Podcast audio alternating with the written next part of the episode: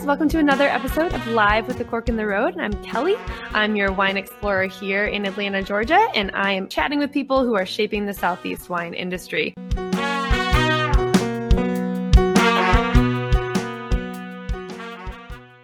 Welcome to episode number 123 of the A Cork in the Road podcast. I'm Kelly, your host and producer of the show, and also the founder of A Cork in the Road LLC, a wine events and media company based in Atlanta, Georgia. My guest for today's episode is Norie Chinea, the Southeast Regional Manager for Laurent Perrier Champagne, and she has more than 15 years of marketing and sales experience in the wine and spirits industry. Norie is now considered a specialist in the champagne category, and her passion for wine has led her to earn multiple certifications from the International Wine Guild, in addition addition to passing the introductory level of the Court of Master Sommeliers, prior to working with this champagne house, she worked with French wines in other regions and also gained experience working in distribution before moving to the supplier side of the industry. Now, in her current role, she manages all commercial sales activities, including customer and distributor relationships, marketing program execution, and local brand activations. I had so much fun talking to Norie about this side of the business, so I hope you enjoy today's episode. We might even spark your curiosity to book a trip to Puerto Rico soon to check out their vibrant wine scene. So, fair warning. Coming up for A Cork in the Road LLC, I just returned from spending a week out in California visiting with winemakers in Napa and Sonoma, and it was so much fun. Thank you to everyone who welcomed us with such warm hospitality. It was pretty incredible. I created a little highlight on at A Cork in the Road Instagram profile, so you can go there to see all the visits and locations that were part of this trip. But looking at the calendar, there's a lot happening already this spring, and I just updated the events tab on www www.acorkintheroad.com with ticket links and details for a bunch of things that I'm really excited about coming up in the next couple of weeks. On February 28th, I'm teaming up with Chef Pat Pascarella for another cooking demonstration and wine pairing in the theater at the Epicurean Atlanta Hotel, and this time cook a classic Italian Sunday supper. And I'll be showcasing some Italian wine pairings for this three-course interactive meal. On March 6th, I'm hosting a Spanish wine dinner at the Iberian Pig in Buckhead, featuring the regions of Spain that I just visited this fall, and I'm already a little emotional about the producers that I get to feature for this multi course menu. It's kind of a work of art. And then on March 7th, back in the Epicurean Atlanta Theater, I'm doing a Girl Scout cookie pairing event featuring five pairings designed by some of my favorite leading ladies in Atlanta wine. And my friend's daughter, who's a local Girl Scout, will be joining me for the presentation. So check those out if you want to join us. And speaking of my visit to California, this episode is generously sponsored by Diane Carpenter and Ross Knoll Vineyard in Sonoma County, who support supports this show by sponsoring one episode a month so I can keep doing some pretty cool things like live audience episodes and host meet and greets with winemakers when they come to visit Atlanta. Out in Sonoma, I sat down with our winemaker Justin to taste some barrel samples of the 2023 vintage, including several single vineyard Pinot Noirs, and we popped open a bottle of the new single vineyard Blanc de Noir that is made from grapes from the vineyard that Diane planted in 2017. It was pretty special to preview this wine because it's actually the wine in the lineup that originally inspired inspired me to come on board for this project. So the team is really excited to release it this spring, so keep an eye out for updates and when it is available to order. And you can follow at Ross Knoll Vineyard on Instagram to stay up to date on all things Ross Knoll. And you can also subscribe to my monthly newsletter on acorkintheroad.com. I've also got my first live audience podcast recording on the books for a winemaker who is coming to Atlanta during this little thing called the High Museum Wine Auction. So get ready for a lot of continued conversations that are coming your way this spring on this show show. Until episode 124, here's a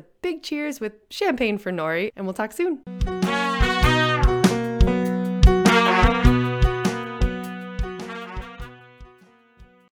Great to have you on the show. Thanks for being here, Norie. Thank you. Thank you for inviting me. This is exciting. So exciting, but maybe a little less champagne in front of us right now than when I met you here in Atlanta that beautiful Tuesday. That is true. So usually when I'm talking about champagne, yes, I'm in front of a couple of bottles. So not that this time. I was going to say as the regional manager, maybe a typical Tuesday does involve a lot of champagne. You know, it depends the day. You know, usually champagne events are actually during the week. So yes, it could be that from Tuesday, Wednesdays, and Thursdays are, are busy times to see clients and to do lunches. And yes, and uh, believe it or not, the Fridays and the Saturdays are the quiet ones for us. That's where we hide and we don't drink champagne. On the Saturdays, when people are partying, your work of drinking champagne is done by then. it is. It is interesting because I, think most people already know that, that by the weekend, it's like, no, I want quiet. I actually want quiet. I already went to all of those great restaurants and accounts and, uh, and they were great, but today I want quiet. So it's it's kind of like the opposite. Yes. Well, it was a beautiful Tuesday for me here in Atlanta when I got to meet you and you were here sharing so many beautiful champagnes. How did you like that little Atlanta twist though? Those Chick-fil-A biscuits, the pairing from Ryan Mullins. What did that add to the tasting here in Atlanta? You know, that's one of my favorite things to do to add uh, strange pairings. You know, coming from a Latin background, I'm like I could th- keep thinking. When you think champagne, uh, you think caviar, right? And that's a classic uh, and salty. But then through time, we discover that salty and fried is great. So coming from a background of uh, of Latin food, that there's so many great deep frieds. I got to do all my own tastings, and I still do. And uh, by the time I met Ryan, I'm like, what a mastermind of it you know, last time it was some sandwiches that they were perfect. And when you invite customers, believe it or not, if you invite them for a super high-end caviar tasting versus something of burgers or French fries that sometimes or popcorn tastings that I have done, they prefer that. That's more interesting. Because champagne can go with all of it. It could go. It's I it's I'll make it make it your own. I always say make it your own. Make it it's up to you. So what's your favorite? Make it your own. It all depends on and what how do you feel in the day too. It was perfect here in Atlanta to have an Atlanta staple item with these amazing champagnes. So hopefully that was a really good tasting for you as well. And I want to hear a little bit more about this current role that brought you to Atlanta because you cover this territory, but it's not just Georgia. What is your role like and what territory do you cover? So I started with uh, LP, well, that's how we call it. So when you don't want to say the whole name, Laurent Perrier. Uh, we start. I started six years ago, and I was only Florida, but still Florida. It's pretty pretty large. And uh, little by little, we started adding. So in the next territory was uh, Tennessee. At that time, was five years ago. So that is previous to the Nashville days. You know, I had a vision that okay, this is the next big thing, right? Uh, when when we see so, so many hotels moving in and so many new things happening. Five years ago, I would remember that my first visit to Nashville, they told me, little girl, we'll buy you the little bottles of champagne because nobody drinks champagne. And now I have to allocate champagne for the big clubs because it landed. It's you know, we have the Four Seasons, we have the big JW Marriotts, we have we have all of our customers there. So that was my second one. Then Georgia was added. I'm gonna say this is the second year that I, in my previous role in another company, I, I also managed uh, Georgia, so I was familiar with it. And then South Carolina, that's my first time that I that I managed South Carolina. It's just interesting. It's uh you you know that the liquor laws is the most interesting part. That what I could do in one territory I can't do you know it just I, I still don't understand why i can't have the big bottles in florida right the six the six uh big ones or the nine yeah, liters and i can't so it's every single territory it's completely completely different uh but at the end of the day i think every single territory they all love bubbles yeah they're probably not too mad to see you walk in the door with your samples for the day when it involves your champagnes but how do you describe this brand let's say people are not as familiar with it maybe they know maybe they've seen the label, it's recognizable. But if they're not familiar with this brand, what sets it apart? How do you describe it to people in the world of champagne? I will say uh, there's one word that describes the style of LP, and uh, we are freshness. So it's just the most fresh bottle of champagne. In the spectrum of champagne, you know, that's uh, when we go into the champagne region, and I love that. That's my favorite part, and that's how I got into it. It just we're we're a small community. We probably between ten houses have all the market share of but we still all believe in you know in that in that passion that brings a bottle. We've been making this for over 200 years some of them almost 300 years. We are just different profiles. We all just have a different winemaker that just like uh if you think about it we are all we are all different engineers of what we we could be doing exactly the same product but it's just our, our engineering on what we believe. So for us we are all about being fresh. So we are the first house that pretty much changed everything that is made in barrels right? That that would give that woody and nothing wrong with it. It's just that that is not who we are. That is a different kind of champagne. And we wanted to go stainless steel and our, our story is fantastic. You know when nobody was doing stainless steel we well venture and we actually imported stainless steel tanks just to try it. And we realized that once you do the the, the first fermentation and you start with that kind of product is just very easy very fresh very elegant. If you put them all together you know not, i can be naming other names but you know the big other boys of the world of the champagne world they're going to be in the completely separate spectrum because they usually have like a 30% of their wine has been reserved in wood so that will give them those those heavy notes. And for us it's just like mineral. It's just like crystal. It's, it's just easy. It's very dangerous because you could have two or three bottles because it's so fresh and elegant and easy. So even before i was with lp i loved it especially the the rosé it's just a bottle that I recognize. And as soon as I got this call to come into this company, as soon I, I could only think of the the rosé bottle of LP. We are that that special champagne company that we are not super large, right? So we are considered the fourth or the fifth, depending, you know, how you finish every year. Uh, but we are a family-run company, so we are still a family-run company. There's a female family-run company and we still have the same beliefs you know? So we really concentrate in making good champagne. That's that's all we want that it's that it's our day in and day out and uh, how to take care of the customers. And that for me was very very important to work for a company that understands that we're all humans right? And we're trying to make the best possible product and pretty much hand sell it. You know I, I say this story and everybody that works with me in this company has the same belief of because we believe in the product. We really truly understand the quality of it and how much it takes to to produce one little bottle. And when you when you talk to the customers it's so amazing to see that lp and specifically the rosé is always that special bottle of that special day of their anniversary their divorce their you know kids birthday it's is that special, special bottle. And to know that you work, you know, in the whole part of how it was brought into that table, that's uh makes me happy. You get to be part of that special moment just way earlier. You helped make that happen. Yeah.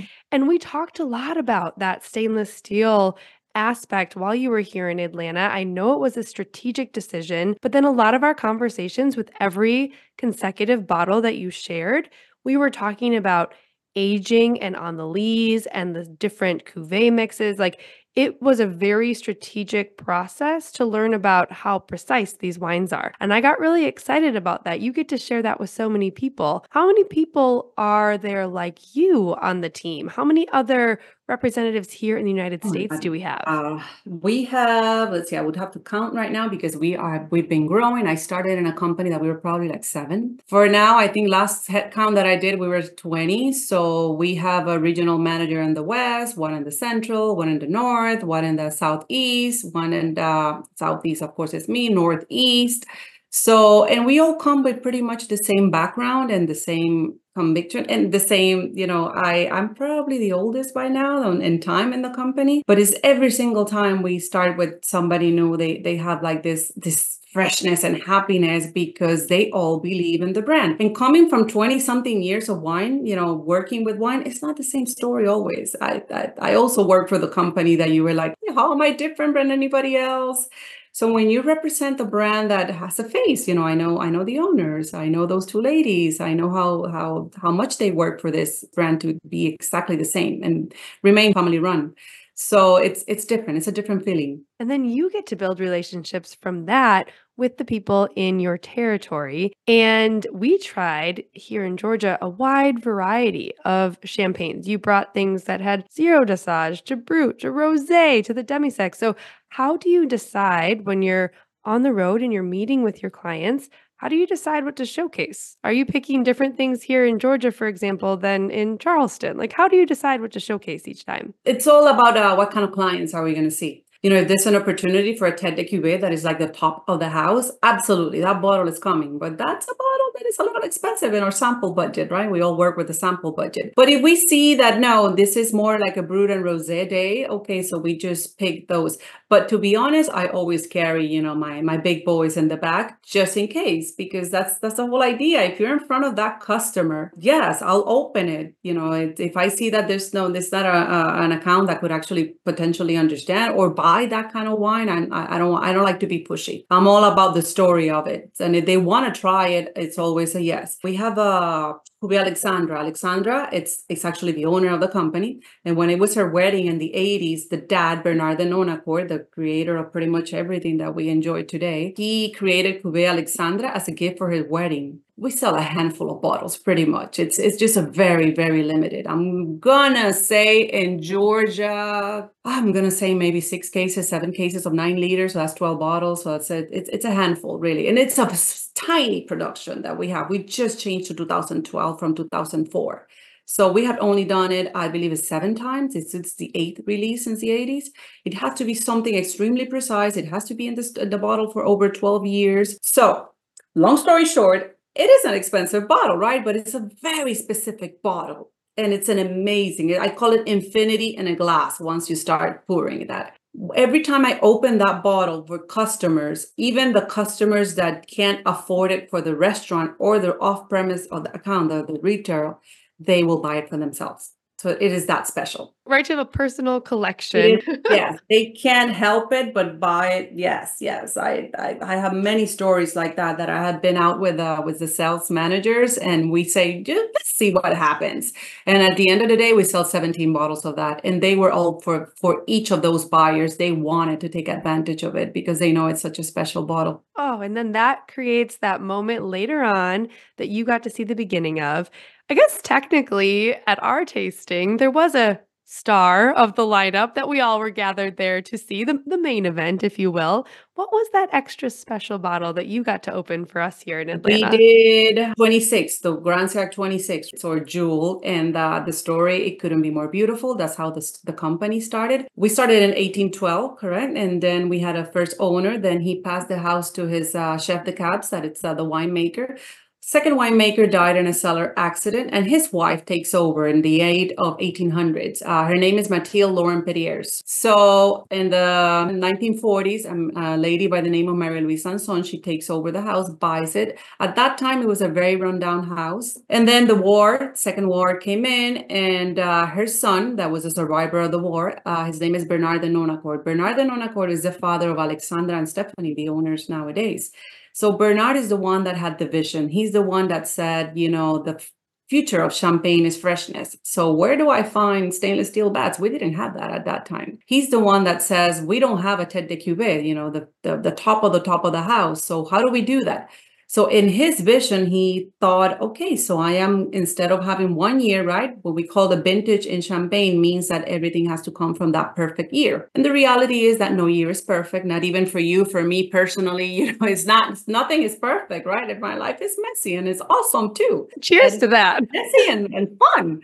So imagine how boring it would be without the messes. So so he says, okay, I'm going to put three years that complement each other, and this is a project that he starts in the 50s with uh, with Grand Siècle. So that is the first time that he creates his first iteration. So we call it iteration, the repetition of a process, trying to find the solution to the perfect year. And by combining three complementary years that will bring the, the characteristics, we were thinking, okay, so this bottle is going to keep evolving and we're going to see how it goes. Wine, as you know, is a living entity. It just keeps evolving, evolving, right? What you have today in 20 years is not going to necessarily be exactly the same. It just had evolved into something different. So we were thinking that that was going to be our main wine. So what you tasted is the 26th release of that wine that started in the 50s. So it is that special. And as soon as it was released, it uh, was awarded 100 points. So oh. Most houses by now have released around 50 vintages, right? In the 50s, we have released still in the in the late 20s. So we're very specific. And our idea is because the vintage of a, of a Laurent Perrier that right now we're in 2012 and it's amazing. I, I, I did open one bottle of that last week and I'm like, it's so beautiful. So it is ready. Once we release, it is perfect. It is ready. We went from 06, 07, 08, and we jumped to 2012 because we always know that that vintage will end in Grand Siècle. So it has to be exactly what we're looking for for the future. And it goes into our library, and I love that word that they call it library. Those tanks of the back that are like 200 tanks of, of amazing wine, they call it the library. So it goes into the library until it's ready to be blended into the next iteration. So we're right now in 26, and uh, we're still not moving. So you tasted a pretty, pretty good wine. I knew it because the energy in that room was just pure wine loving excitement. Everyone had heard the legend, the myth, whatever you want to say about this wine. And then you opened it and we all just kind of sat there in awe of it. You get to see people do this a lot. What types of things do you do when you have a release like that? What type of events stick out to you? Do you have those moments of, mm. wow, I get to finally share this wine? You know, it's exciting because I what I do is that I keep some older right? So, and that's my whole purpose. I still have some 23, I still have some 24. And if I see the opportunity, just so they could see how it evolves. So, a 23, it's still as beautiful, but completely different from what is a, a, a 26 and how it will keep evolving. So, by selling or by presenting the 26, that it's so, they describe it as electrifying, and it is. It's so alive. But uh, then I explain what is a 23 and they get to try it. And mostly the fact that there's, it's not for sale. 23 or 24 that's gone. It's completely gone, depleted from every market. So only in magnums nowadays. Release magnums later. We uh, leave them to to mature longer time. So it's it's to see their their faces of what is coming, and they already understand where is 26 gonna end up eventually in a couple of a couple of years. But I think my favorite question when I when I present a wine like that is to look into exactly what are the dates that it was uh, the three complementary years, and I should know of 26, and they're not in my head. But I ask, where were you in that year? And that is something that people, you know, specifically, I do that a lot with Alexandra. Once we open a bottle and we tell them, hey, this is my last vintage before 2012 was 2004. And I love asking when I was presenting Alexandra, for example, where were you in 2004? And they immediately light up and have a story of where were they.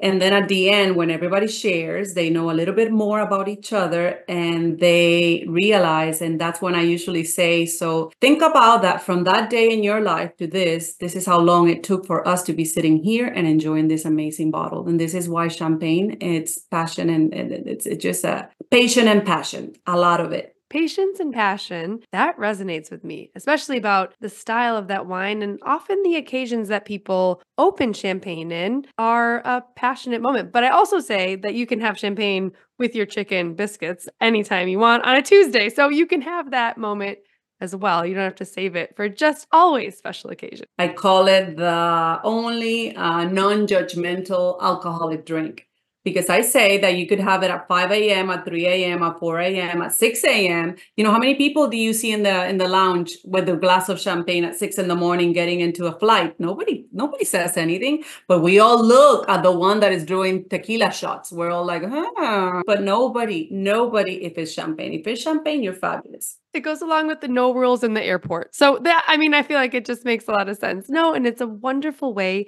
to bring people together and create memories. I think when those bottles pop, there's always going to be a memory no matter where you are. And I love that you get to be surrounded by that all the time. And I think about how much I love champagne. I know how much you do. But what do you think makes a successful market for champagne? You work in several different types of areas. So, as you've been selling and talking about this portfolio of champagne, do you think that there are elements that would make it successful in one market over the other? You know, the the key element for us is education explaining who we are and how do we make our champagnes. That it's uh, the fact that we're a family run company the fact that um, this year for example actually last year we were able to take our distributors like uh, the a lot of our uh, directors into the winery and they've been selling our, our wines in most markets uh, i would say for six years they've been representing. It is not until they see our facilities, same building since 1812, original owner buried on the back.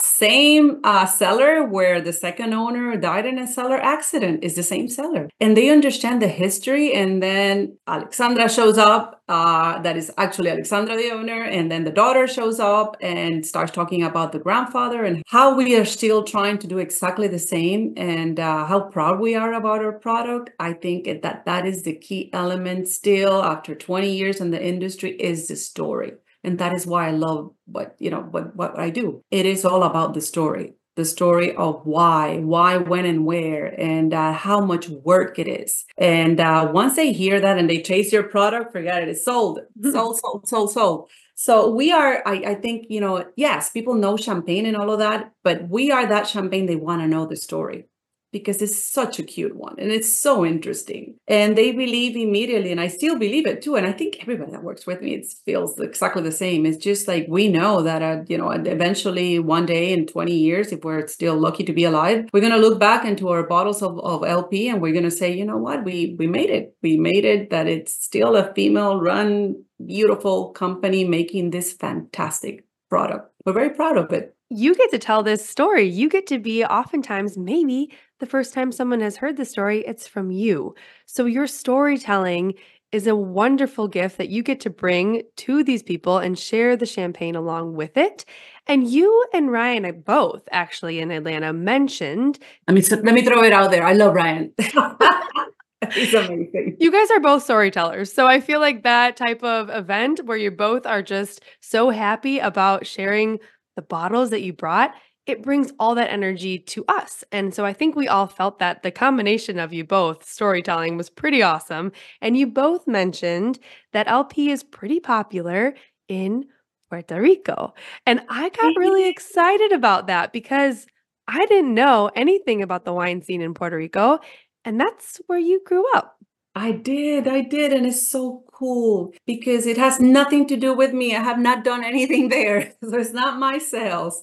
And it's such a cool story. Uh, when I started, actually, we went, we we do like different trips, uh, like um, team meetings twice a year in different areas, and they send us to what is it? Let me think. It. That is Idaho. What is the ski area in oh, Idaho? Sun Valley.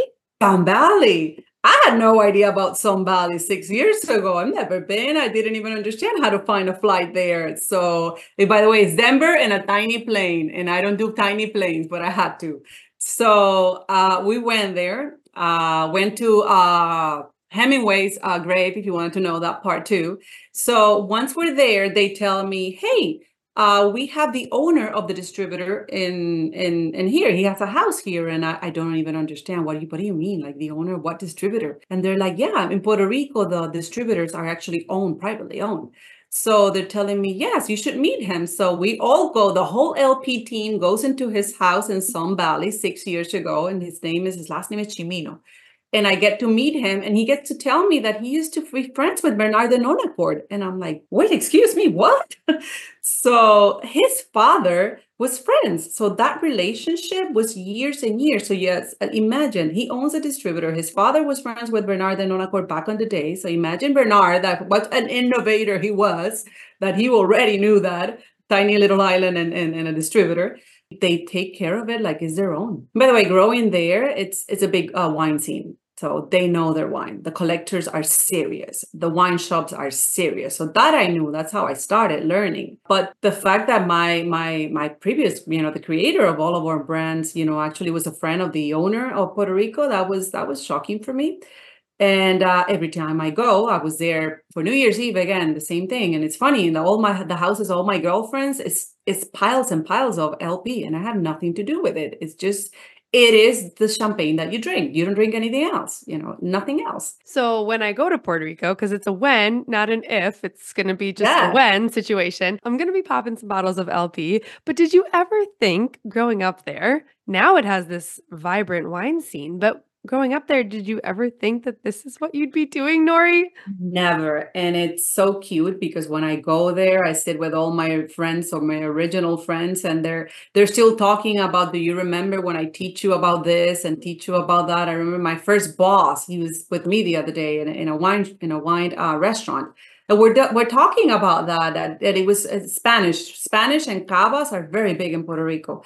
That it was him and his friends, you know, opening bottles that that started my my curiosity. It's just so cool that that it all it all came through. So I am supposed to this year for the first time be able to do an event in Puerto Rico, and I don't manage it. They're just saying, you know, why don't you actually do an event if you are originally from there? So so we're working on the details. So maybe you go for that for the event. I'm really good at being a party guest. So absolutely. Me too. I like a good party. So sign me up. Oh, that's so fun. But and that that's going to be such a big deal to kind of tie in the past and growing up there, but not knowing that this is where you'd end up, but then having the opportunities to reconnect through now the champagne and the wine and spirits and all of that what aspects of the Puerto Rican culture do you personally enjoy the most? What would you tell somebody who hasn't been there? Now I know I can go drink a lot of LP champagne, so that's going to happen. But what else makes Puerto Rico so unique? It's it's just fun. It's just happy people. It is the best vibe that you could possibly imagine as soon as you walk in. Uh we're happy. We love amazing food. The food scene and the restaurants and the chefs, it's just it's just amazing, amazing. It's also local, so entertaining. You're never gonna be bored. There's always something to to do.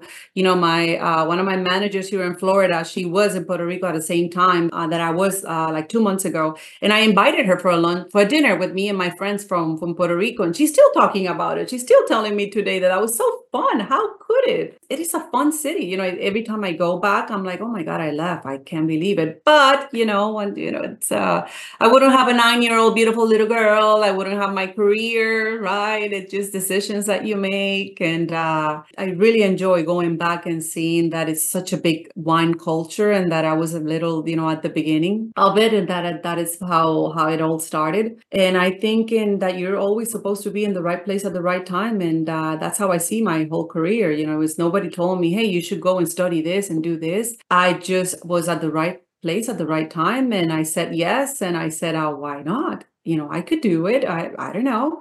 And something that I I really enjoy of my company uh, it's that they they believe too. You know as soon as I came with my with my resume they didn't think about it. They just said yeah absolutely yes. You know you should you should have this kind of roles or for for Florida and for the southeast. And uh they gave me the opportunity. So 20 years ago it was a little bit harder. You know we, there was not too many roles like this but uh, more and more we encourage everybody that you want to learn it is possible. It is possible. So usually I start my meetings saying you know what? We're going to talk about champagne and the end of this hour. You're all going to be champagne specialists. And don't forget that if I could do it, that I'm Puerto Rican, I don't know nothing about rum. I should know any something about rum. I'm actually a specialist of, of, of sparkling, so anybody could do it. Anybody, it's possible. Think of how many people you've possibly inspired to jumpstart their career in that direction after you say something like that. Like, that's really, really profound. But you came to the world of champagne with experience representing other wineries. I mean, you had worked really hard to build your knowledge base in the world of wine in other regions of France, like Alsace, Bordeaux. So, what brought you to France originally when you were starting to build that knowledge base of wine?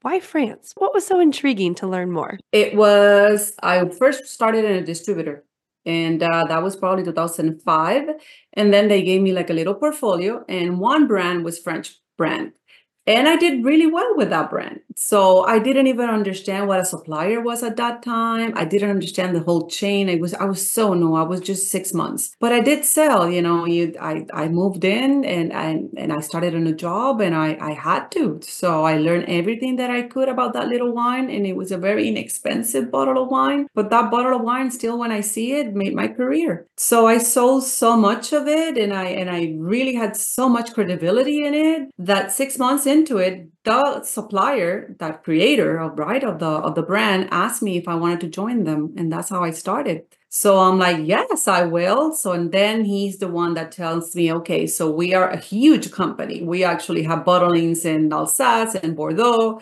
we have wineries here, here, here. So when you're going to do a tour, and there was over 2,000 different labels in that portfolio, and each market you're going to have different wines. So so it was my starting point. As soon as I I understood, you know, the wine industry of, of, of it could have been Italian. I don't know. The French picked me. Could have been. Love them too, or the Spanish. I love them too but I can't help to find that for now it's it's it's kind of awkward. But for me, France is it's home. It, I know them. I get them. I understand. I I believe them. Them. I, I see how much work it, it is to to produce a bottle and and and how serious we are about what we do. When I was in that company, we had a, a Cremant right? So we know that Champagne is a specific region, tiny region. You could only call a bottle from Champagne from Champagne. It has to have one of those seven grapes approved.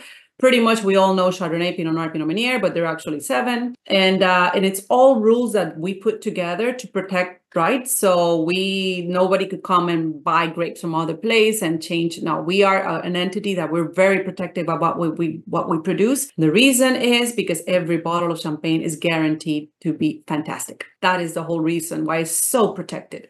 So knowing that there's other regions of France that do Cremant, right? And it's uh, it's traditional method, you know, second fermentation in the bottle, but it could be you you know younger and it could be any other grapes depending the region. So I love Cremant, I love it too. So as soon as I started that, I'm like, wait, I love selling Cremant, but I want to sell champagne. How do I get there?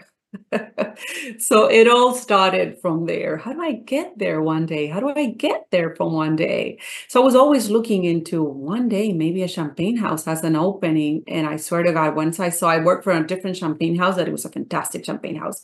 Uh, smaller too. Once I saw that that ad, I just said, "This is mine." It was mine. I just convinced myself, and I even wore a dress that it was white with a gold belt. That I swear, I, I'm I'm a, I'm a champagne glass. you were dressed for the role. They couldn't I, help but see that. I convinced myself and and and the manager too, and I worked with them for many years. They're still friends. And you got there. You said, "I'm going to get to champagne someday. I don't know how. I don't know when."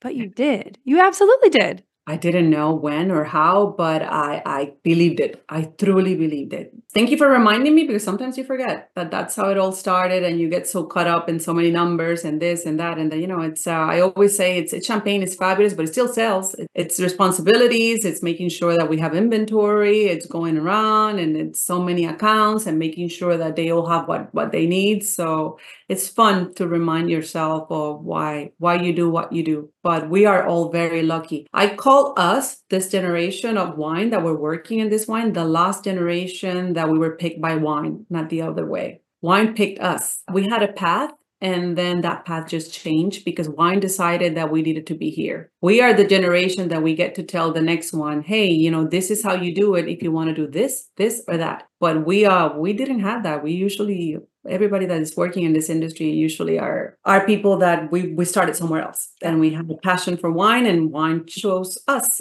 We have a big responsibility. That's how i see it. Wine chose us. And talked about that here in atlanta. I remember looking around the room and everyone was nodding. I mean we all found the passion for this industry from somewhere else. And those skills do go forward. So I'm thinking about, you know, you came into the wine industry with lots of passion for it and wanting to make a difference. But then, as you were building your knowledge of wine, what channels for wine education did you access? Because I've seen the resume and I saw a lot of certifications. So you took your own personal wine education as a mm-hmm. priority. So, what resources did you use?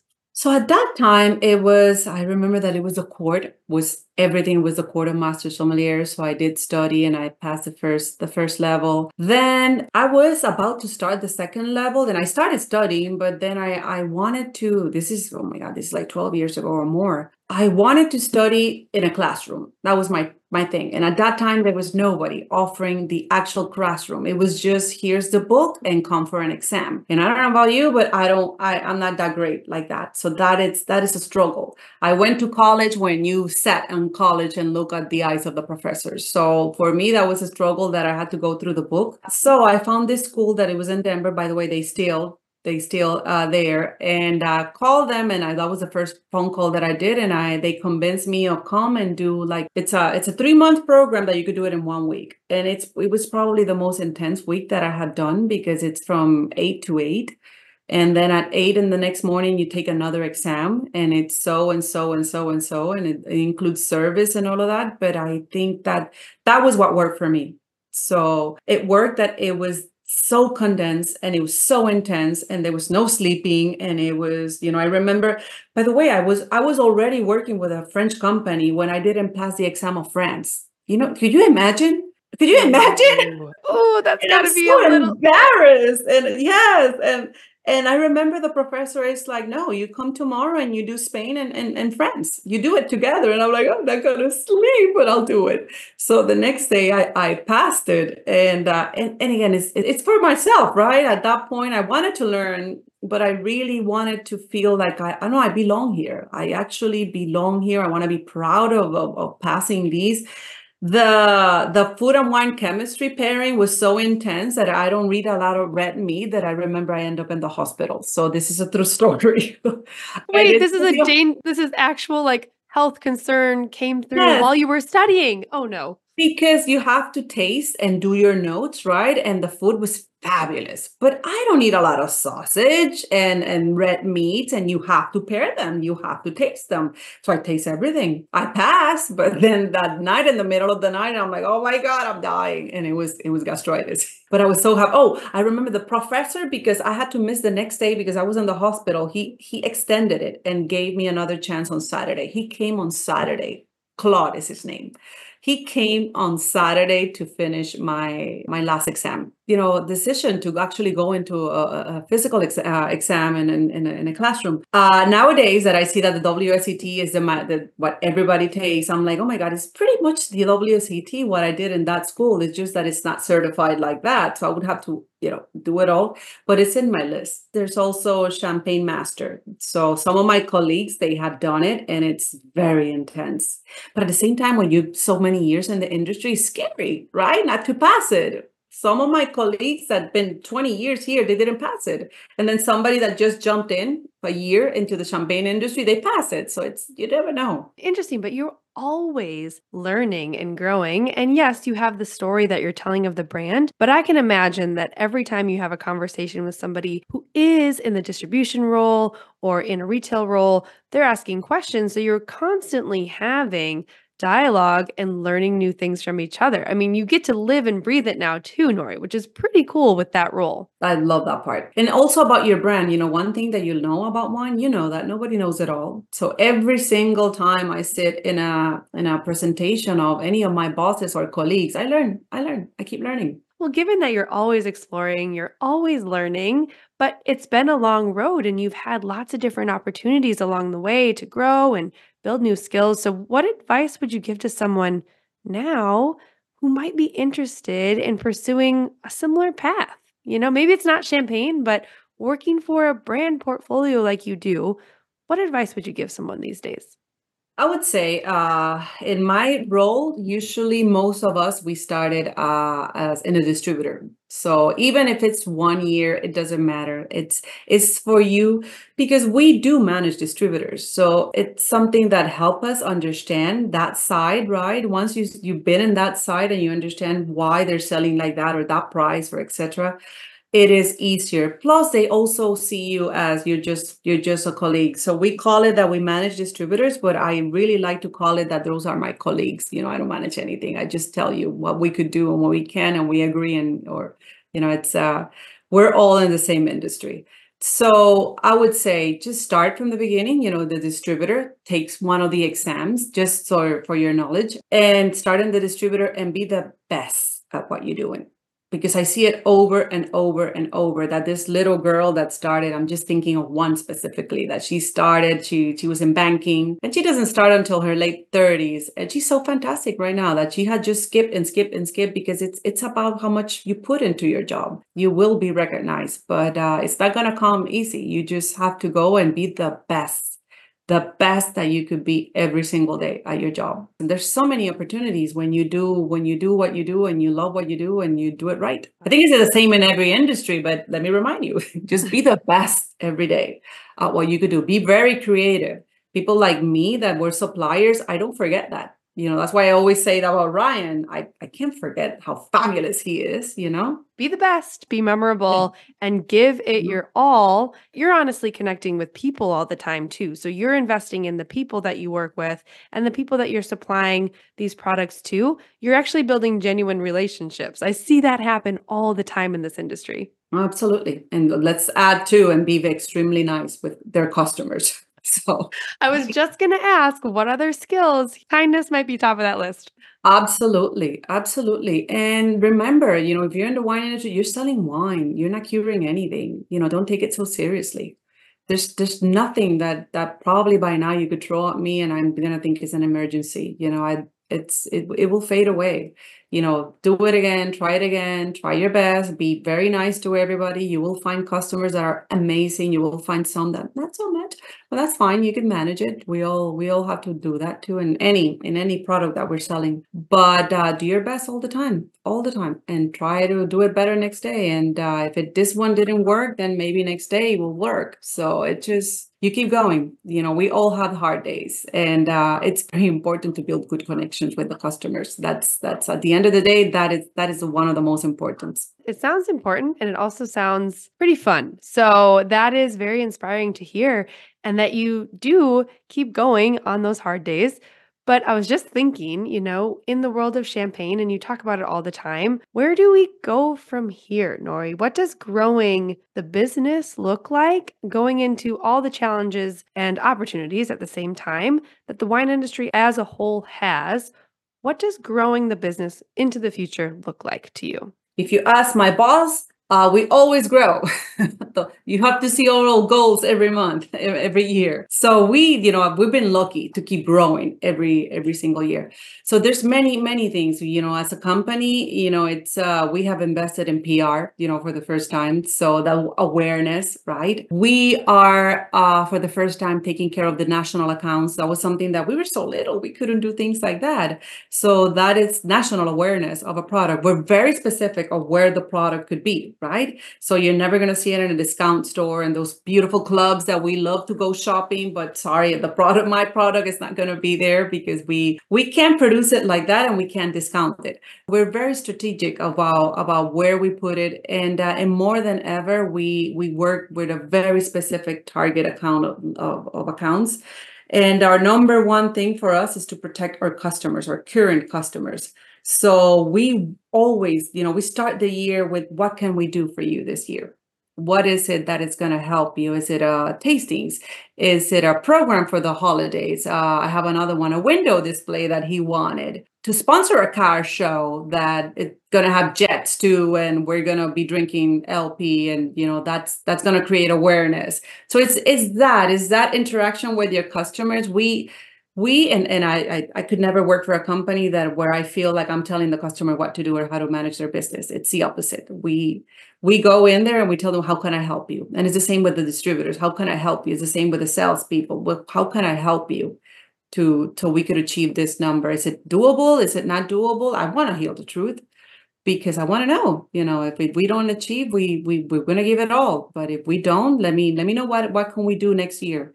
And we are closing fiscal right now, so we are in that right now. Like what worked this year, what didn't, what investment I did that it was no, that was not. Look at the sales. Okay, we should have done it this way next year. But that means I'm hearing a lot of innovation that then would happen as a part of that process and that it is a open-ended what can we do for you? And if somebody has an outcome that they're looking for, then you get to be creative in the how. I love that part. The creator. I'm, I'm a party planner. I want to go to your birthday. Gatsby, are you kidding me?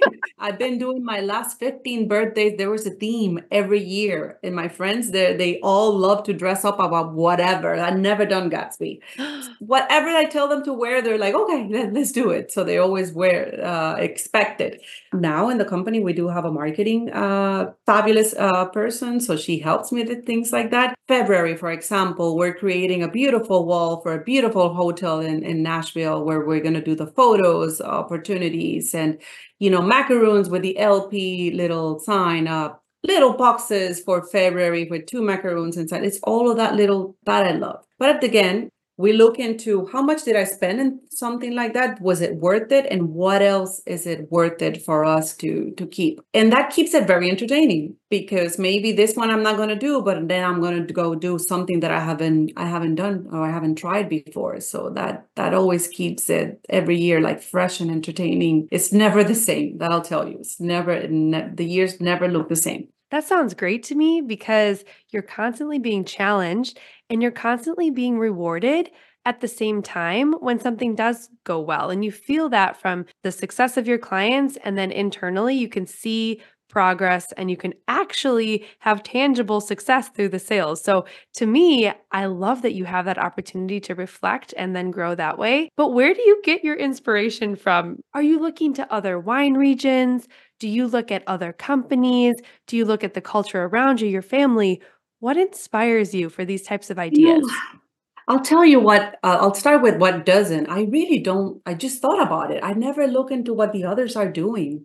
It's not something that I even look, I don't I don't even follow a page of the I think they're fabulous too, but uh but it's it's all about internally what what you know we we collaborate a lot. You know, California person, she does an amazing thing with one specific hotel. I'm like, how do I replicate that? And we take it to another level of how else can I do this? And uh and we collaborate a lot into what what else, you know, another uh we are fantastic in the UK uh, Laurent Perrier, we are divided in different companies, right? So the UK does something that is completely different with the materials, the, the, the, materials that they have and what we have. So we do that. We look into, oh, they did this. So how can we get that creative and create something a little bit different, you know, with our own budget? But we're pretty much looking into uh, ourselves and uh, and pretty things and listening to what the customers tell me when they tell me I want this is because usually they saw it from somebody else and i'm like okay that sounds good but i'm going to take it to another level.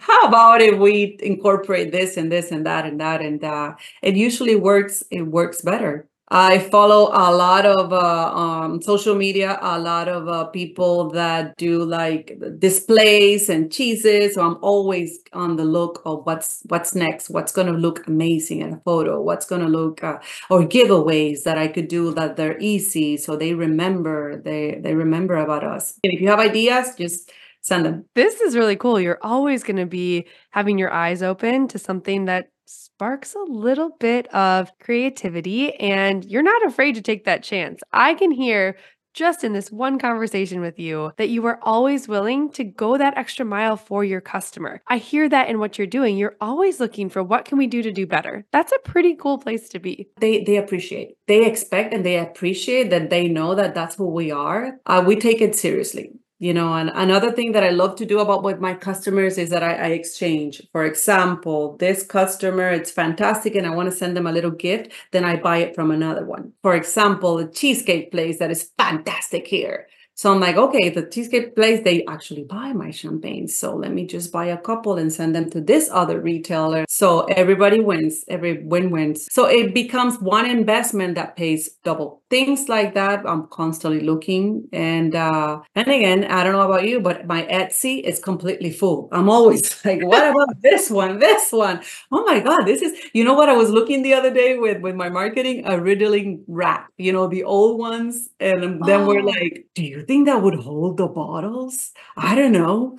I put for Christmas uh, a Christmas tree that you put bottles. And we did it for many years, but then we thought, like, what happens if that falls on top of the head of somebody? Maybe not. So I stopped. But it was like a crazy idea that I thought, okay, I found this website. They have it with 40 bottles. We have a full Christmas tree. So I put it all over in Whole Foods and they look beautiful. Not doing it anymore.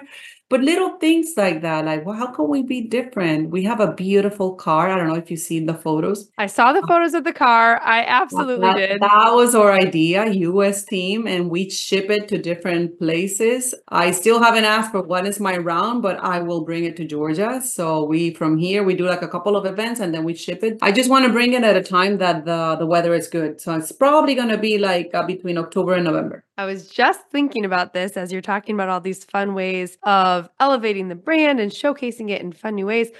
I was going to ask you what you're looking forward to this year. You've mentioned a few things coming up, but any highlights for you personally that are already on the calendar that you're really excited about? Ah, France again, believe it or not, in May. So we have a new tour, uh, different uh, people from the winery. I take it as uh, I think people that we we're in this industry, we because we have to fly and go to different places. It's it's just a great opportunity. For example, I have a nine-year-old.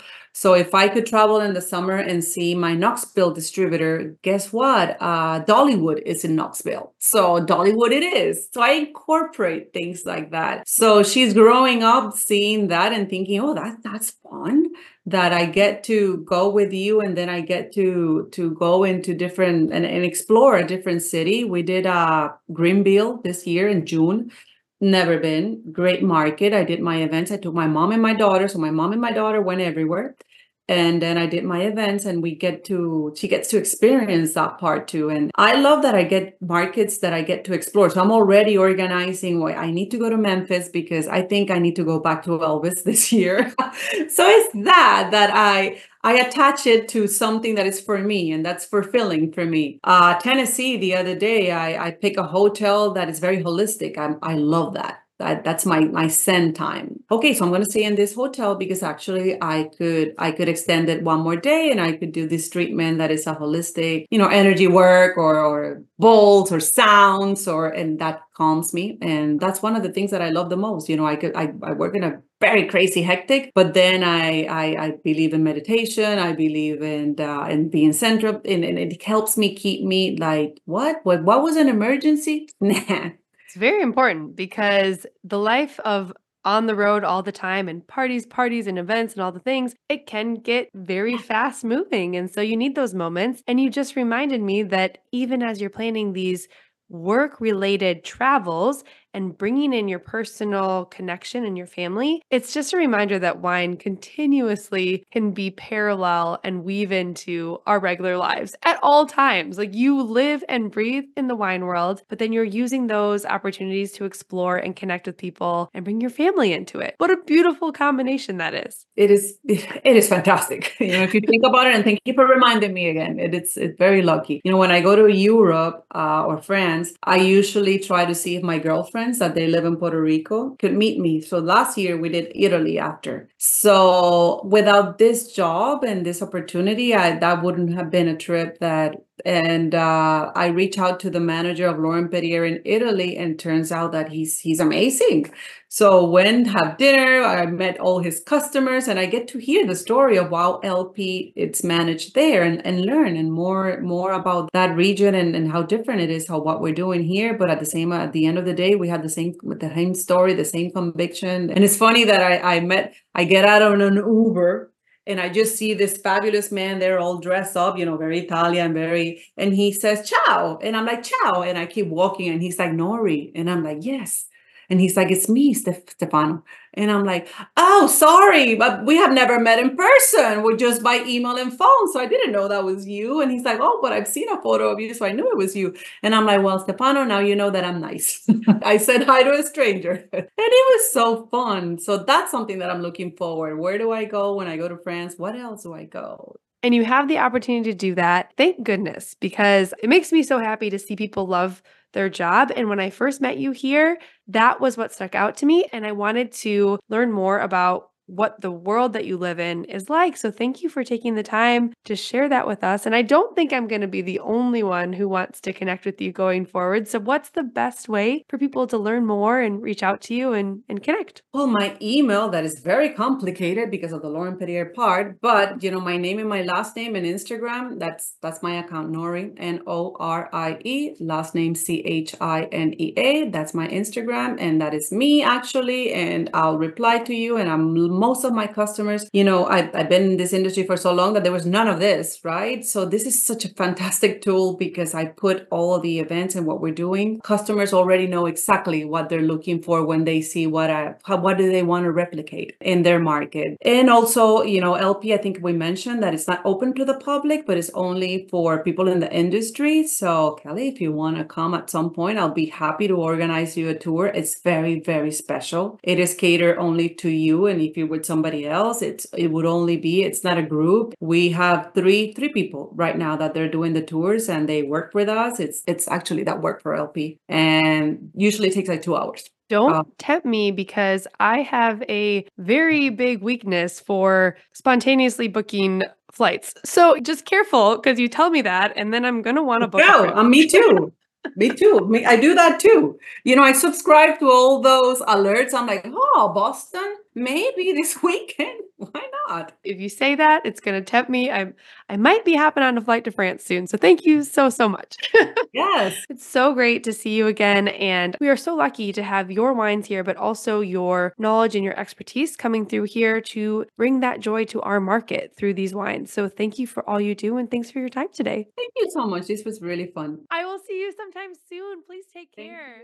Bye bye. Cheers. Thanks for tuning in to the A Cork in the Road podcast, coming to you live from Atlanta, Georgia, and interviewing people who are changing the wine world in the Southeast and beyond. You can find more about A Cork in the Road at, at A Cork in the Road on Instagram, and make sure to check us out on www.acorkintheroad.com. See you soon, guys. Cheers.